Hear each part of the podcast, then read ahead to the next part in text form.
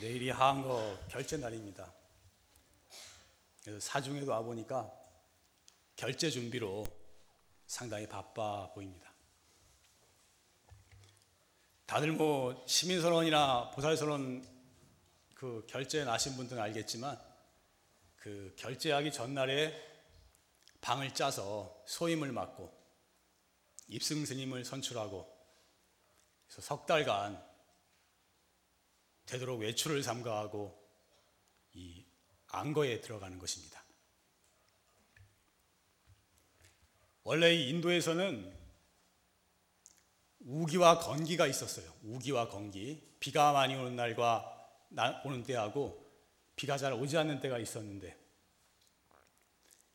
그 우기 때에는 돌아다니기도 많이 불편하고 그 벌레들도 많이 밟아 죽이고 그래서 부처님 당시에는 우기에는 돌아다니지 말고 한 곳에 모여서 수행을 했습니다. 그래서 이것이 안거의 시작입니다. 원래는 인도에서 부처님 당시에는 하한거만 있었어요. 우기라, 우기에 하한거만 있었는데 이제 중국으로 건너오면서 이제 겨울에 많이 추우니까 동한거가 생겨났습니다. 그래서 하한거하고 동한거를 이렇게 지내는 나라는 한국, 중국, 일본이 세 나라밖에 없어요. 그런데 중국은 공산화되면서 이 안거 제도가 안거에 참석하는 이 안거 제도 자체가 거의 없어졌고 일본도 사실상 이렇게 단체로 안거에 들어가는 것이 없어졌습니다. 그래서 이 수천 명의 스님이 동시에 이 석 달 안거를 하는 것은 우리나라밖에 세계에서 우리나라가 유일하다고 합니다. 이 지난번에 방암록을 보니까 비구, 비구니, 선원이 다 합쳐서 99개예요. 우리나라에 지금 99개에 그 참가하는 스님이 2,000명이 넘더라고요. 이렇게 많은 스님들이 동시에 들어가서 석 달을 출입하지 않고 정진하는 것은 지금 세계에서 우리나라가 유일하다고 합니다. 이것은 참 우리가 세계에 자랑할 만한 훌륭한 수행의 전통이 아닌가. 그래서 이러한 좋은 전통을 계속 유지하고 계승하고 발전시켜 나가야 할 아주 중요한 아주 훌륭한 수행 문화가 아닌가 그렇게 생각합니다.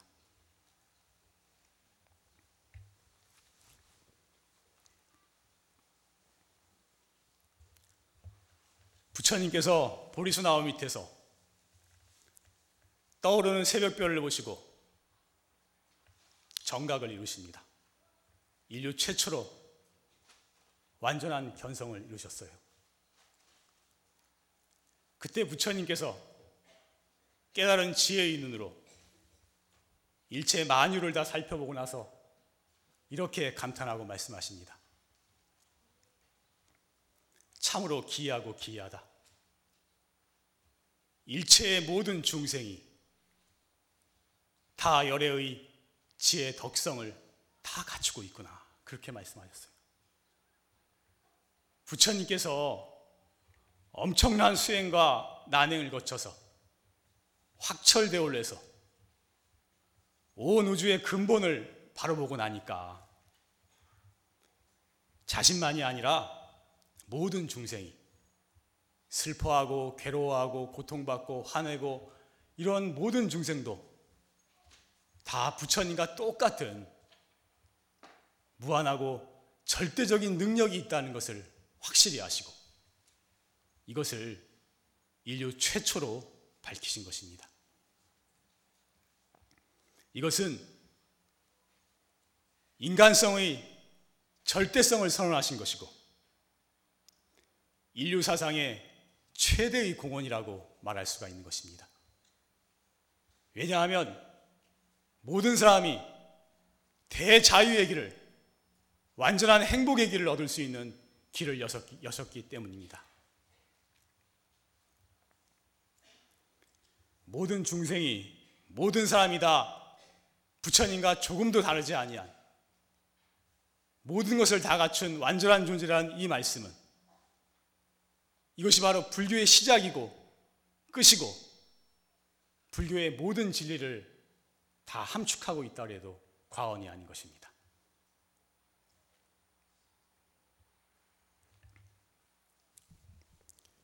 우리가 만약에 금을 캐는데 지하에 금이 없다면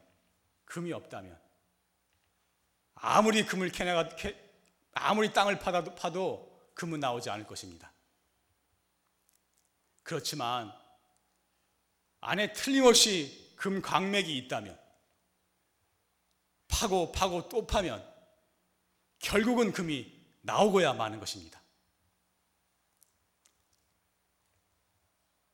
우리가 만약에 부처님과 같은 똑같은 능력이 없다면, 똑같은 자질이 없다면, 아무리 우리가 수행하고 애를 써도 생사를 뛰어넘는 대자유를 얻을 수가 없는 것입니다. 그러나 부처님께서는 이 무진장의 금광맥이 우리 사람의 마음속에 다 갖추어져 있다고 분명히 말씀하셨기 때문에 우리가 물러서지 않고 계속해서 수행하다 보면은 반드시 이 무진장한 보배를, 무한한 능력을, 이 절대의 지혜를, 덕성을 다 밝힐 수가 있는 것입니다. 예전에도 제가 이와 같은 얘기를 한 적이 있는데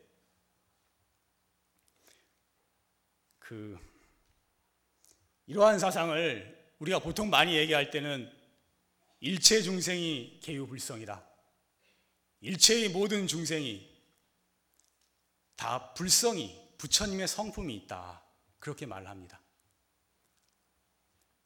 이 얘기는 워낙 많이 하는 얘기라 여러분들 어디 가서 법문 좀 들어보면 다 여러 번 들어봤을 거예요. 일체 중생이 다 불성이 있다는 말을, 부처님의 성품이 있다는 말을 많이 들어봤을 것입니다. 그런데 이 불성이라는 말은, 부처님의 성품이라는 말은 그 경전이나 조사 스님들의 어록을 보면 참 여러 가지로 표현을 합니다.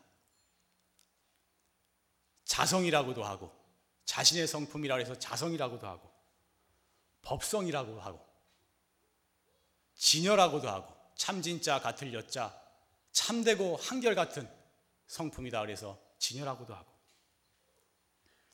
일심이다, 한 마음이라고도 하고, 또 본 마음이라고도 하고, 그냥 마음이라고도 하고, 본래 면목이라고도 하고, 본래 모습이라고도 하고, 육조 스님은 한 물건이라고도 그러셨어요. 그런데 왜 이렇게 많은 이름이 등장하느냐? 왜 이렇게 많은 한 가지를 가리키는데 왜 이렇게 많은 표현들이 등장하냐면은 그것은 이 세계를 말로 표현할 수가 없기 때문입니다. 언어와 문자로서는 도저히 표현할 수 없는 세계를 어떻게 표현하려다 보니까 이렇게도 말하고 저렇게도 말하는 것입니다. 사실 여러분들 불교 사상에 어려운 말이 나오고 어려운 용어가 나오면 다 이 불성하고 이 우리 근본 마음짜리 이거하고 관계가 있다고 보면 거의 틀림이 없는 것입니다. 이 불성, 부처님의 성품, 본 마음이라고 하는 이 부처님의 성품, 이 자리는 우리 모두가 가지고 있는데 이것은 어떤 것이냐? 예수님들의 말씀에 따르면 천지가 생기기 전에도 있었고 이 하늘 땅이 생기기 전부터 있었고 천지가 없어져도 털끝만큼도 변하지 않는다 그러셨어요. 우리의 이 본 마음짜리, 본 성품짜리는 얼마나 밝으냐 하면 해가 1000개가 뜨더라도 해가 1000개가 뜨면 얼마나 밝겠어요. 해가 1000개가 뜨더라도 우리 본 마음짜리의 밝음에는 만분의 1도 미치지 못한다 그랬어요. 이것은 도저히 표현할 수 없는 절대의 광명이라는 말씀입니다.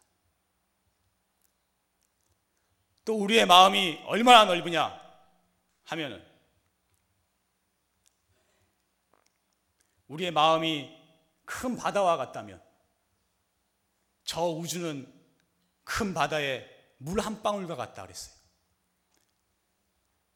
아니, 우주가 얼마나 넓어요. 이 지구도 이렇게 넓은데 지구보다 1000만 배나 더 넓은 우주도 우리의 본 마음자리에 비하면 큰 바다에 물 한 방울에 불과하다 그렇게 말씀하셨어요.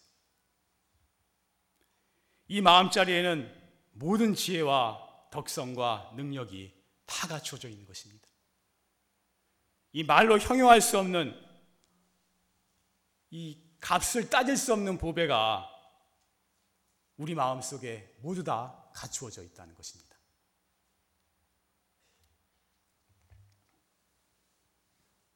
그래서 온 우주 만물이 다 우리의 본 마음으로부터 나왔다 그랬어요.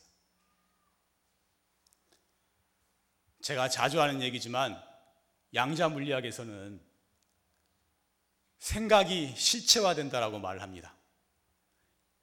이 물리학 강의를 하는데 어느 스님이 가보니까 물리학자들이 그러더래요. 스님, 이거 다 없는 겁니다. 이 책상도 없고, 이 건물도 없고, 나무도 없고, 산도 없고, 돌도 없고, 다 없는 거래요. 다 텅텅 빈 거래요. 이 물리학적으로 들어가다 보면 다 빈 거래요. 다 없는 거래요. 다 없는데 어떻게 나타나느냐? 우리가 생각을 했기 때문에 나타났다는 거예요. 우리 마음으로 생각을 했기 때문에 이 세계가 이렇게 나타났다는 거예요.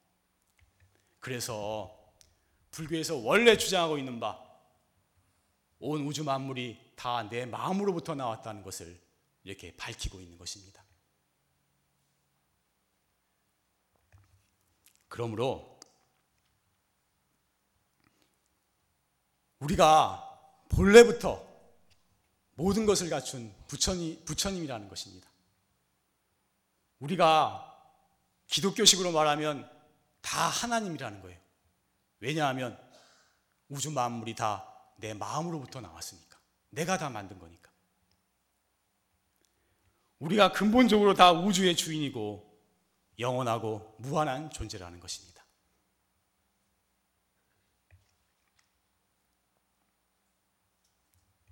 그러므로 불교를 제대로 믿으려면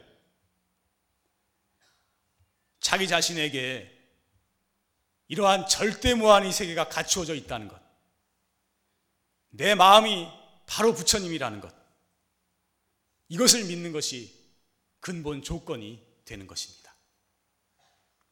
이렇게 믿는 것이 불교를 바르게 믿는 것입니다. 좀 분위기가 처진 것 같아서 한번 따라하겠습니다. 내가 본래 부처님이며 하나님이고 우주의 주인이다. 영원하고 무한한 존재이다.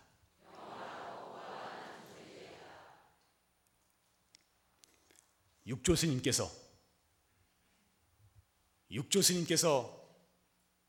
5조 홍인대사의 금강경을 설하시는 말씀을 듣고 단박에 깨치십니다. 도노라 그러는데 단박에 깨달으셨어요. 그리고 나서 육조 스님께서 또 감탄하면서 하신 말씀이 있습니다. 나의 본 마음이 본래 청정함을 어찌 알았으리요. 나의 본 마음이 본래 모든 것을 다 갖추고 있음을 어찌 알았으리요. 그러셨어요. 육조 스님께서는 원래 자성이라는 표현을 많이 쓰셨는데 그것이 본마음하고 같은 뜻이라 제가 본마음으로 표현합니다. 육조 스님께서도 일자무식 나무꾼에서 깨치고 나니까 내 마음이 본래 청정하다는 것, 이 내 마음속에 모든 것을 갖추고 있다는 사실을 확연히 아신 것입니다. 이 무지하게 중요한 말이니까 따라해 봅시다. 나의 본 마음이 본래 청정함을 어찌 알았으리요. 나의 본 마음이 본래 모든 것을 다 갖추고 있음을 어찌 알았으리요.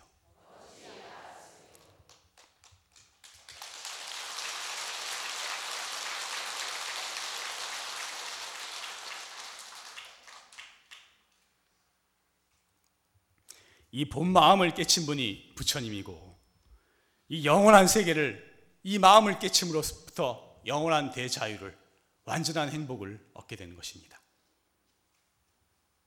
그래서 일득하면 영득한다 그랬어요.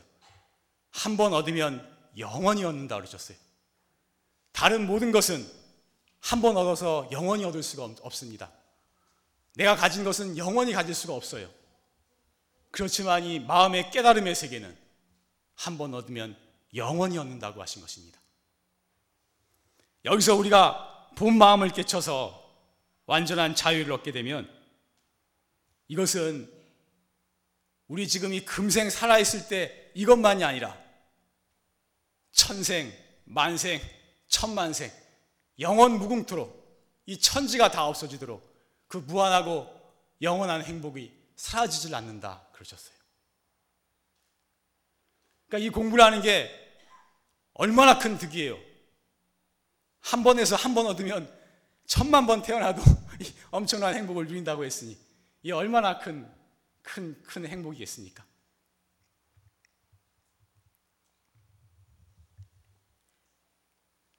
원장 스님 법문에 그래서 우리에게 영원한 행복을 가져다주는 보배는 바깥에 있는 것이 아니라 내 안에 있다 그러셨어요. 내 마음 속에 있다 그러셨어요. 제가 이 법문 할 때 꼭 하는 말인데 이것도 따라해 봅시다. 우리에게 영원한 행복을 가져다주는 보배는 바깥에 있는 것이 아니라 내 안에 있다. 내 마음 속에 있다.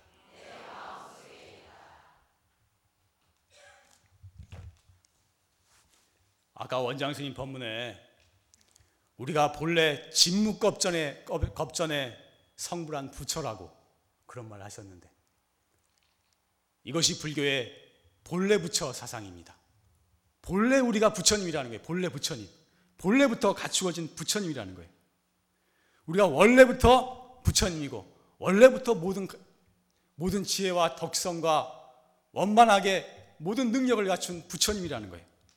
단지 모르고 있을 뿐이지. 우리가 이 태양이 밝은데 눈을 감고 있으니까 밝다는 사실을 모를 뿐이지, 우리는 이 밝은 천지에 본래 살고 있다는 것입니다. 그래서 초파일, 얼마 전에 부처님 오신 날 초파일이었는데,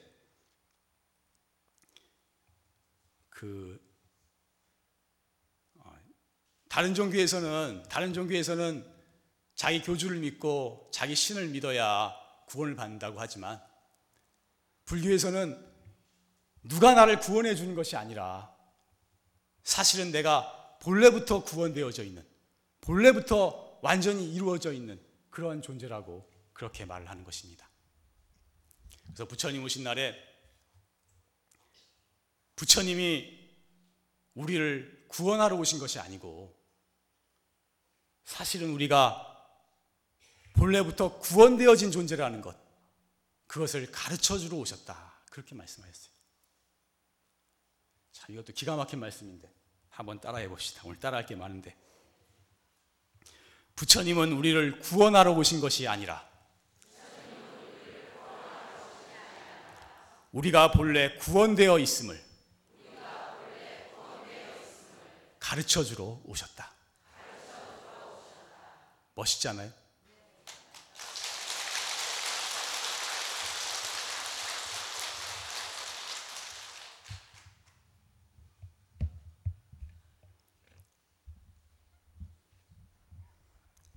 그래서 이러한 불법을 알고 나면은 우리는 열등감을 가질 이유가 없는 것입니다. 사람이 다 좀 부족한 점이 있어요. 완전하게 다 갖춘 사람은 없습니다. 그러다 보니까 자기가 부족한 부분을 자꾸 의식하게 되고 남과 비교하게 되고 그러다 보면 열등감을 가져요. 열등감이 들어보니까 일부분의 사람만이 가지고 있는 것이 아니라 거의 대다수의 사람이 다 어느 정도는 열등감을 가지고 있다고 그렇게 말합니다. 잘난 사람은 열등감이 없을 것 같지만 그렇지 않아요. 예쁜 여자는 열등감이 없을 것 같지만 열등감이 더 있대요. 다들 이렇게 열등감을 가지고 있는데 사실은 이 부처님의 말씀에 의지한다면 우리는 전혀 열등감을 가질 필요가 없는 것입니다. 우리가 본래부터 이렇게 거룩한 존재이고 완전한 존재이고 다 갖춘 부처님이라고 하셨는데 이것을 믿는다면 우리는 자부심을 가지고 당당하게 살 수가 있는 것입니다.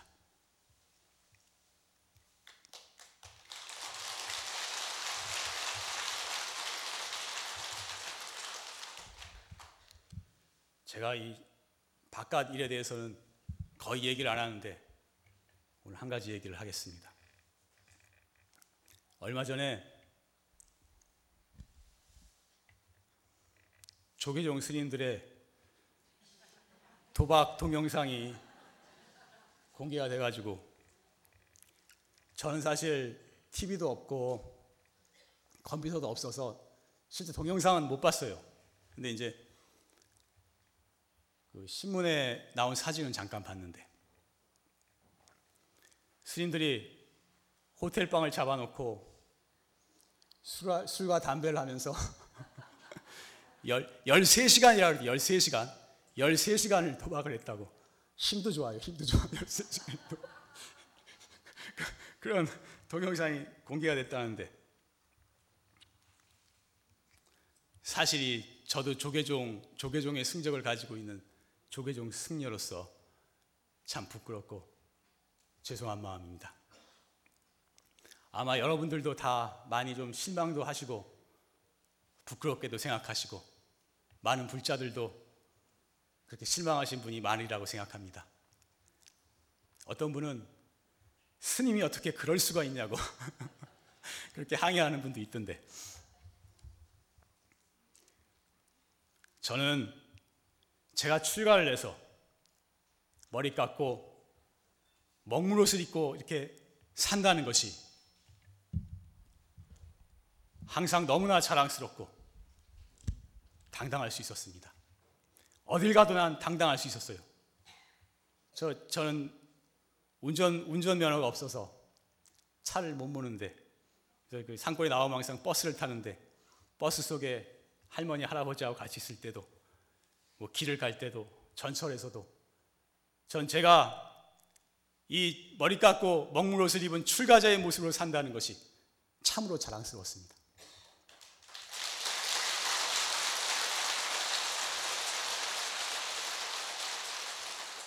근데 이 사건이 터지고 나서 처음으로 일시적이긴 하지만 조금 내가 먹물옷 입은 것이 부끄럽다고 일시적으로 그렇게 느꼈습니다. 부처님께서 말씀하시기를 사자는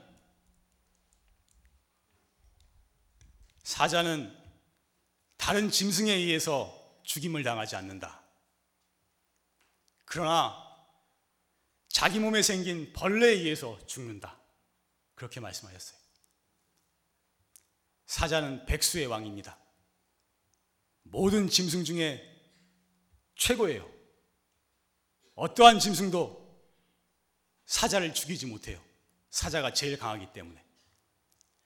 그러나 그 강한 사자도 자기 몸에 생긴 벌레에 의해서 죽는다고 하셨어요.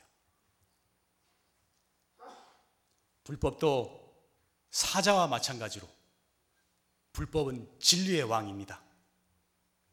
다른 어떠한 종교나 사상과 비교할 수 없는 진리 중에 진리인 것입니다.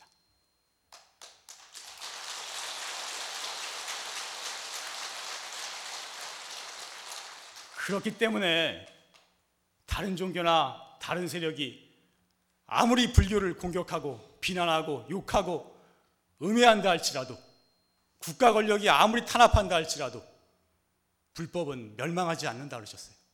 외부에서 아무리 공격하더라도. 그러나 이 위대한 불법도 불교도 망할 수가 있으니 그것은 언제냐? 자기 몸에서 생긴 벌레에 의해서 망할 수 있다고 하신 것입니다. 출가한 스님들이 술 먹고 고기 먹고 도박하고 음행하고 이러면 이것이 불법이 몸 안에 생긴 벌레와 같아서 불법도 결국 멸망할 수 있다고 그렇게 말씀하신 것입니다.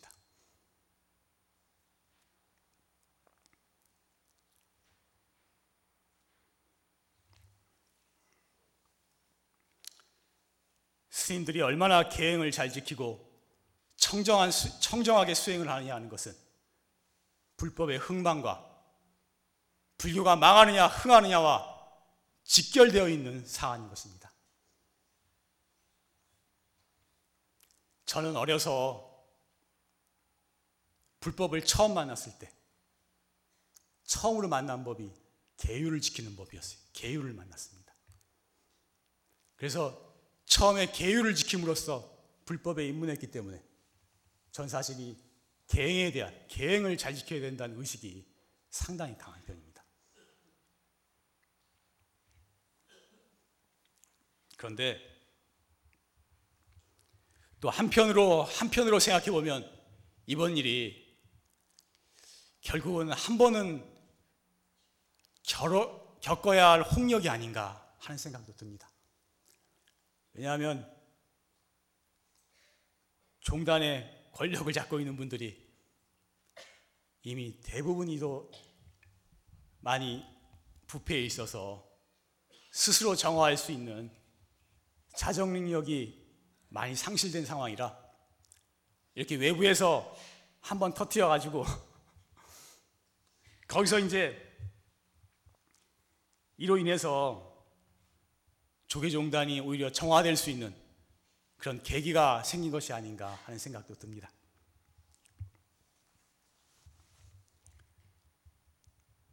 썩은 살을 도려내는 아픔이 있어야 새 살이 돋는다고 했습니다.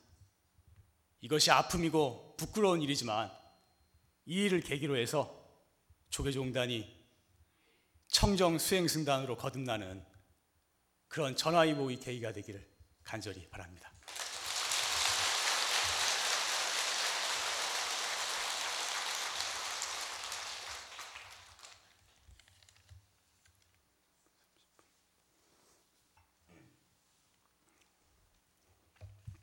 본론으로 돌아와서 중국에 마조스님이라는 대도인이 계셨습니다. 많이 들어보셨을 거예요. 마조스님.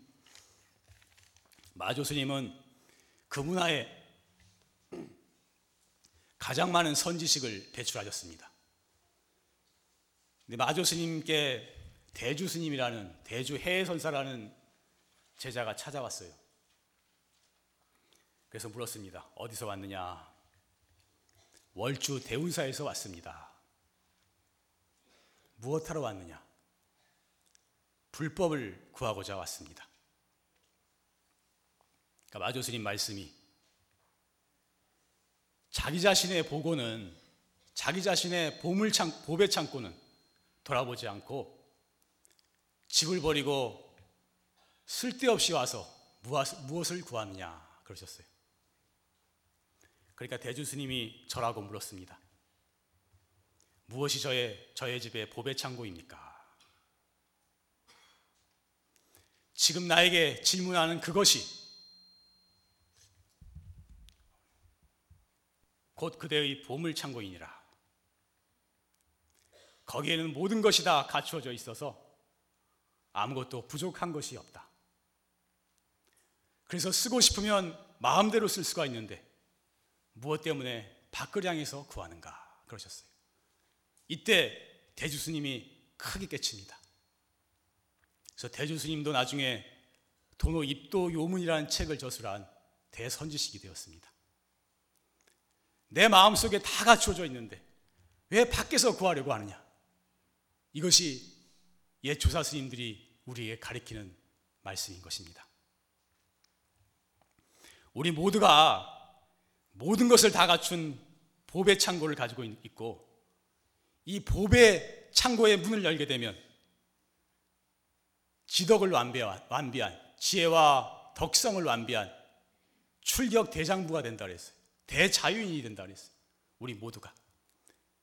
그래서 이 마음의 눈을 떠서 우리 본래 갖추어져 있는 이 보배 창고를 활짝 여는 것이 바로 이 인간 존엄의 극치를 실현하는 것입니다. 그런 의미에서 자기를 바로 봅시다. 본문을 좀 따라합시다. 내가 워낙 좋아하는 말씀이고, 여기에는 내가 여태까지 했던 말 다 들어있고, 불교의 진리가 다 들어있습니다. 자기를 바로 봅시다. 자기가 바로 부처님입니다. 자기를 바로 봅시다. 자기는 본래 구원되어 있습니다. 자기를 바로 봅시다. 자기는 시간과 공간을 초월하여 영원하고 무한합니다. 자기를 바로 봅시다. 자기 안에는 모든 진리가 다 갖추어져 있습니다.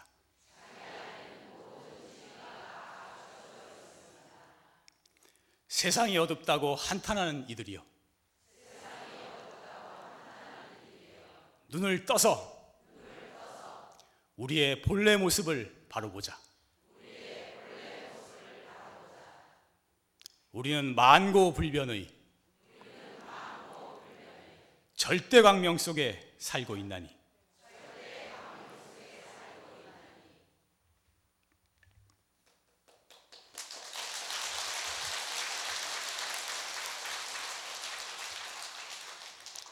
만고불변의 절대 광명이라고 했습니다.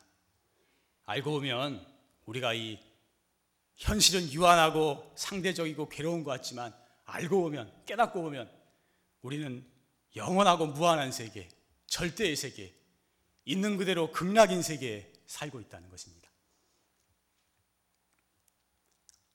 여기 조실스님 이 생야시 사야시 법문 보면은, 생야시요 사야시니라 두두가 비로요 물물이 화장이니라 이렇게 나옵니다. 생야시요 사야시니라 생도 이러하고 사도 이러하느니라. 이것은 생사가 본래 없는 것이라고 조실스님은 말씀하십니다. 두두가 비로요 물물이 화장이니라. 두두라는 건 머리도 짠데, 머리라는 뜻이 아니고 두두라는 건 이제 모든 것이라 이런 뜻이에요.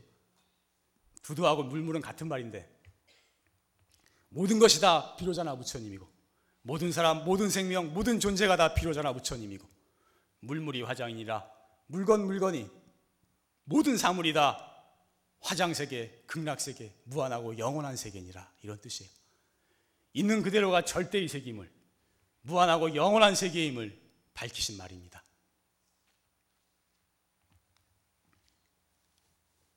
그래서 원래는 무한 광명의 세계가 비추어져 있는데, 해는 항상 밝게 떠 있는데 왜 우리는 밝다고 느끼지 못하느냐, 왜 항상 어둡다고 느끼고 괴롭다고 느끼느냐. 그 원인은 눈을 뜨지 못했기 때문입니다. 눈을 감고 있으니까 해는 밝아도 어둡고 괴로운 것입니다.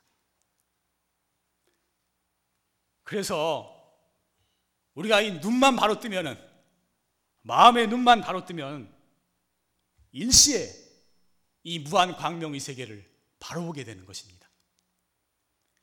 일시에 모든 어둠이 다 사라지고 영원한 대자유의 세계가 끝없이 펼쳐지게 된다고 하신 것입니다. 그래서 마음의 눈을 뜨는 최고의 방법이 뭐냐? 결론은 뭔지 아시죠? 최고의 방법은 참선법인 것입니다. 그래서 옛 선사들은 이 참선법을 경절문이라고 해서, 경절문, 지름길이다, 질러가는 길이다 그렇게 말씀하셨어요. 원장 스님 많이 하시는 법문대로 이목고 어째서 무라했는고, 그 화두한 생각 간절히 돌이키는데 우리가 이렇게 깜깜한 장님이 다 마음의 눈을 활짝 뜨고 우주의 주인이 되고 대자유인이 되는 비결이 그 속에 다 들어있는 것입니다.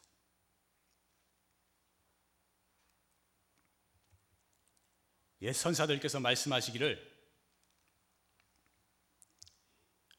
우리가 본래 모든 것을 갖춘 그런 존재라는 것, 내 마음이 본래 부처님이라는 것, 이것을 믿는 것이 가장 바른 신심이다 그러셨어요. 다른 것은 진짜 바른 신심이 아니고 내 마음에 다 갖춰져 있다는 것, 내가 본래 부처님이라는 것을, 그것을 믿는 것이 가장 바른 신심이다 그러셨어요. 이 참선은 절대적인 믿음을 바탕으로 하는 것입니다. 믿는 것만큼 진전이 있다고 그러신 것입니다. 그러니까 좀 너무 어마어마한 소리 같지만 이 사실을 콱 믿고선 공부를 해야 되는 거예요. 그래서 이제 결제를 맞이하게 되는데, 이 공부를 우리가 신심을 내서 간절히 참고해서, 사실은 이 화두는 간절히 참고하는데 그 모든 생명이 다 들어있는 것입니다. 간절히 참고해서 이 우리 마음의 눈을 활짝 뜬 그런 분이 나오도록, 대공부인이 대선지식이 나올 수 있도록 다 같이 좀 애를 써보도록 합시다.